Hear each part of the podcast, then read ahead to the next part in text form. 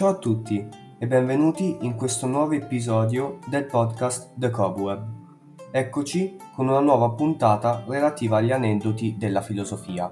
Nella puntata sulla vita di Talete lo avevamo incontrato e poi abbandonato nell'iperuranio, ma oggi parleremo proprio di lui, Platone. Proprio così. E per l'esattezza vi racconteremo uno dei suoi miti più famosi, a cui avevamo accennato nella stessa puntata di cui parlavamo prima, il mito della caverna. Beh, questo è vero, ma direi comunque di rispiegare il tutto ai nostri ascoltatori, giusto per essere più chiari. Tutte le opere di Platone sono piene di celebri miti. Il nostro tema si trova nel settimo libro della Repubblica. Proviamo a spiegarlo in maniera semplice e comprensibile.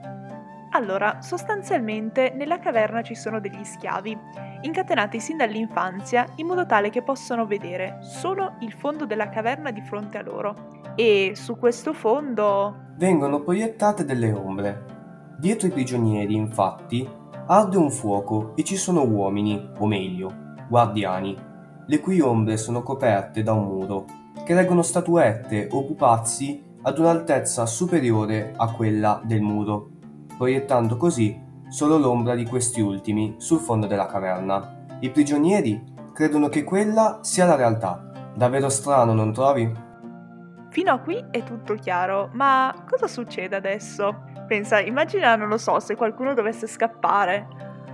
Eh, sì, è, è proprio questo il, il momento chiave. Se qualcuno dovesse riuscire a liberarsi, uscirebbe dalla caverna e verrebbe accecato dalla luce del sole.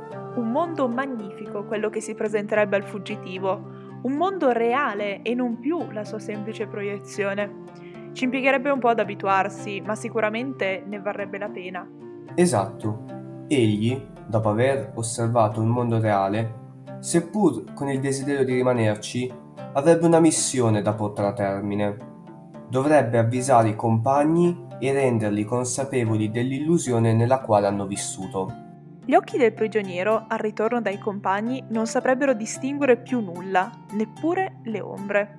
Un po' come quando d'estate rientriamo in casa dopo aver preso il sole e, intontiti da tutta la luce solare appena presa, ci aiutiamo portando le mani avanti e avanzando un po' a tentoni.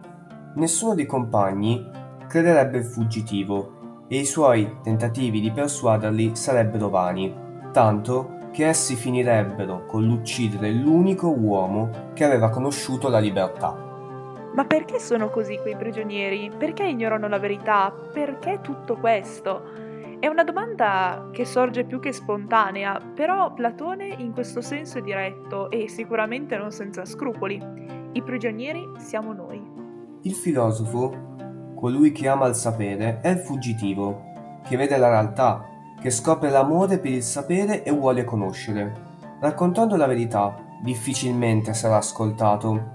A volte si preferisce una menzogna comoda ad una verità scomoda. Per Platone il filosofo è in un certo qual senso proprio Socrate, che fu condannato a bere la cicuta proprio perché tentava di mostrare la realtà, la vera realtà agli ateniesi. Speriamo che questo mito vi sia piaciuto. Ci sono tante interpretazioni, ma questa è quella che ci appare più interessante e più vicina alla nostra prospettiva. Qui da noi è tutto. Da Ilaria e da Sebastiano. Alla prossima! No, anzi, aspettate, aspettate ancora un attimo. Abbiamo qualcosa da chiedervi. Chi di noi è libero? E chi è incatenato? A presto!